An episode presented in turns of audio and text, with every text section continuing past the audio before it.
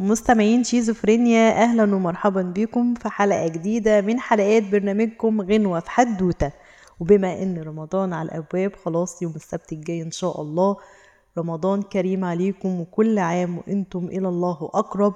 بالطاعات وبالخير ويا رب يعم كل الخير والسلام على العالم أجمع وبالأخص على مصر بلدنا الحبيبة. بما إن رمضان خلاص زي ما قلنا على الأبواب فبيبقى فيه دايما مظاهر من مظاهر رمضان حاجات كتيرة جدا طبعا غير الصلاة وصلاة التراويح وصلاة التهجد. بيكون في آه، حاجات مميزة جدا لرمضان زي الزينة والفوانيس والأكلات اللي مشهور بيها شهر رمضان كله الحلويات والكنافة والقطايف. في حاجة مهمة جدا بتحسسنا قوي برمضان وبتخلينا آه، في خشوع لما بنسمعها قوي هي التواشيح والابتهالات. هي فنون آه، دينية التواشيح والابتهالات فنون دينية آه، بتكون هدفها المديح والدعاء والمناجاة. وهنا بيكون في فرق ما بين الابتهالات وما بين التواشيح. كلمة ابتهالات أو كلمة ابتهال عموما بتعني الخشوع والتضرع والتقرب لربنا سبحانه وتعالى آه، بالدعاء والرجاء. وهي بتكون فردية يعني اللي بيغنيها شخص واحد ما بيبقاش وراه حد بيغنيها. وأحيانا بتكون ارتجالية. طبعا الشخص اللي بيكون بيغنيها ده بيكون شيخ وعلى علم جدا كبير باللغة العربية ومخارج الألفاظ وبيكون ضليع في اللغة وبيقف يرتجل الابتهال ده أو الدعاء. أما بقى التواشيح فهي جيت من كلمة وشاح الفتاة العربية واللي كانت بتلبسه آه، للزينة وللجمال. وده نوع من الشعر. التواشيح ده شعر. عمله أو يعتبر آه، بداياته كان آه، الأندلسيين. وهو له أشكال مختلفة جدا. علشان كده تم تواشيح نسبة إلى الوشاح لأن الوشاح برضو بيكون له أشكال وألوان مختلفة. والتواشيح بتكون ليها بطانة أو الكرار اللي بيقول ورا المؤدي. والتواشيح والابتهالات دي اتطورت جدا في أواخر القرن التسعتاشر والقرن العشرين. وبدأ يكون ليها ألحان ومقامات خاصة. وفي حاجة هنا برضو بتفرق ما بين الابتهالات والتواشيح. الابتهالات بيكون ليها مقامات لكن ما بيكونش ليها ألحان. إنما التواشيح بيكون ليها آه، بيكون ليها ألحان ومقامات طبعا. مصر اتشهرت جدا جدا آه، بشيوخ عظماء جدا آه، كان لهم علامة كبيرة قوي في التواشيح والابتهالات دي. منهم طبعا آه، الشيخ علي محمود والشيخ محمد المسلوب ونصر الدين طبار والشيخ سيد النقشبندي أو قروان الإنشاد كما أطلق عليه مصطفى محمود. وإحنا اخترنا صوت جميل جدا السيد النقشبندي إن إحنا نتكلم عن تواشيح من تواشيحاته اللي لما بنسمعها آه، خاصة ساعة المغرب أو قبل المغرب بشوية كده بنتنقل لعالم تاني خالص. آه، بنحس كده بروحانيات وخشوع وتضرع كده. وهو مش هطول عليكم كتير قوي هو آه، تواشيح مولاي. مولاي إني ببابك قد بسطت يدي من لي ألوذ به إليك يا سندي. أنا بحب جدا جدا قوي التواشيح ده وأعتقد إن مفيش حد آه، سمعه وما حبهوش. وهو له آه، قصة جميلة قوي وطريفة جدا في نفس الوقت.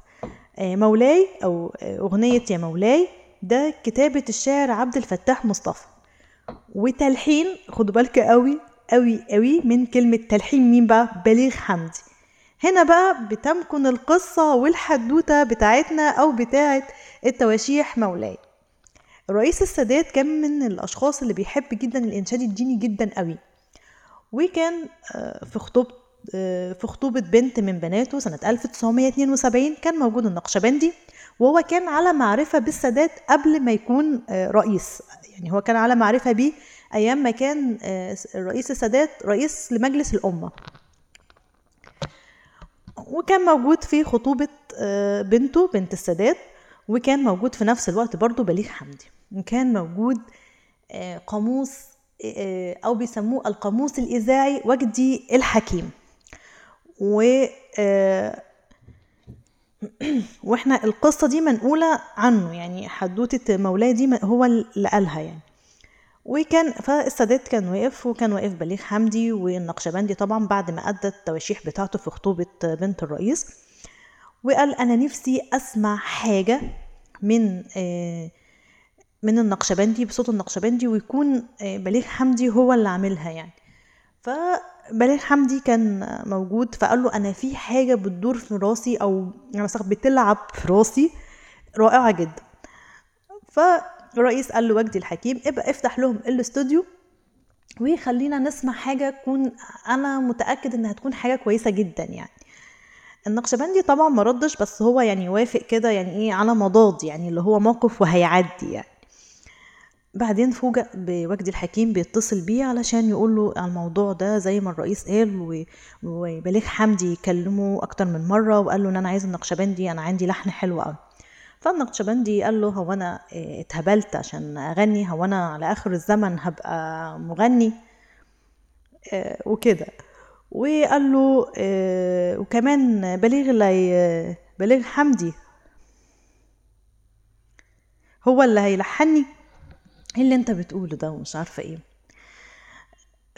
فقال له طيب فقال له طب تعالى قعد يقنعه شوية في التليفون وقال له بص تعالى إحنا هنعمل سين كده بينا وبين بعض أنا هسيبك تقعد معايا في الاستوديو آه نص ساعة.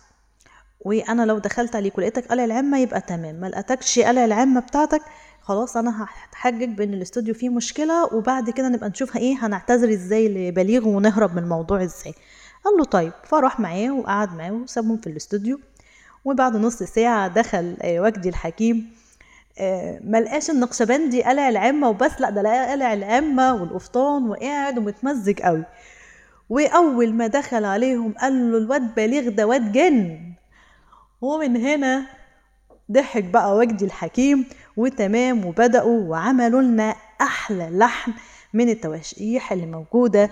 مولاي إني ببابك قد بسطت يدي من لي ألوذ به إلا إياك يا سندي بصراحة أنا مش عايزة أغنيه لكم بصوتي علشان ما تحصلش مشكلة يعني. وأنتوا تزعلوا وإدارة القناة تزعل لكن أنا بحبه جدا وبحب أدندنه قوي مع نفسي جدا.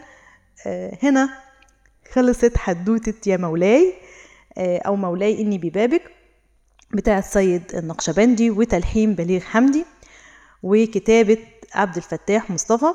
وهنا خلصت آخر حلقة معانا في الموسم استنوني في رمضان وبرنامج جديد بشكل جديد خالص وحاجة جديدة وإن شاء الله نرجع لكم تاني بعد رمضان ببرنامج غنوة في حدوتة أو ربما يكون في برنامج تاني وفكرة جديدة. كانت معاكم ياسمين موسى ودمتم بخير وإلى اللقاء.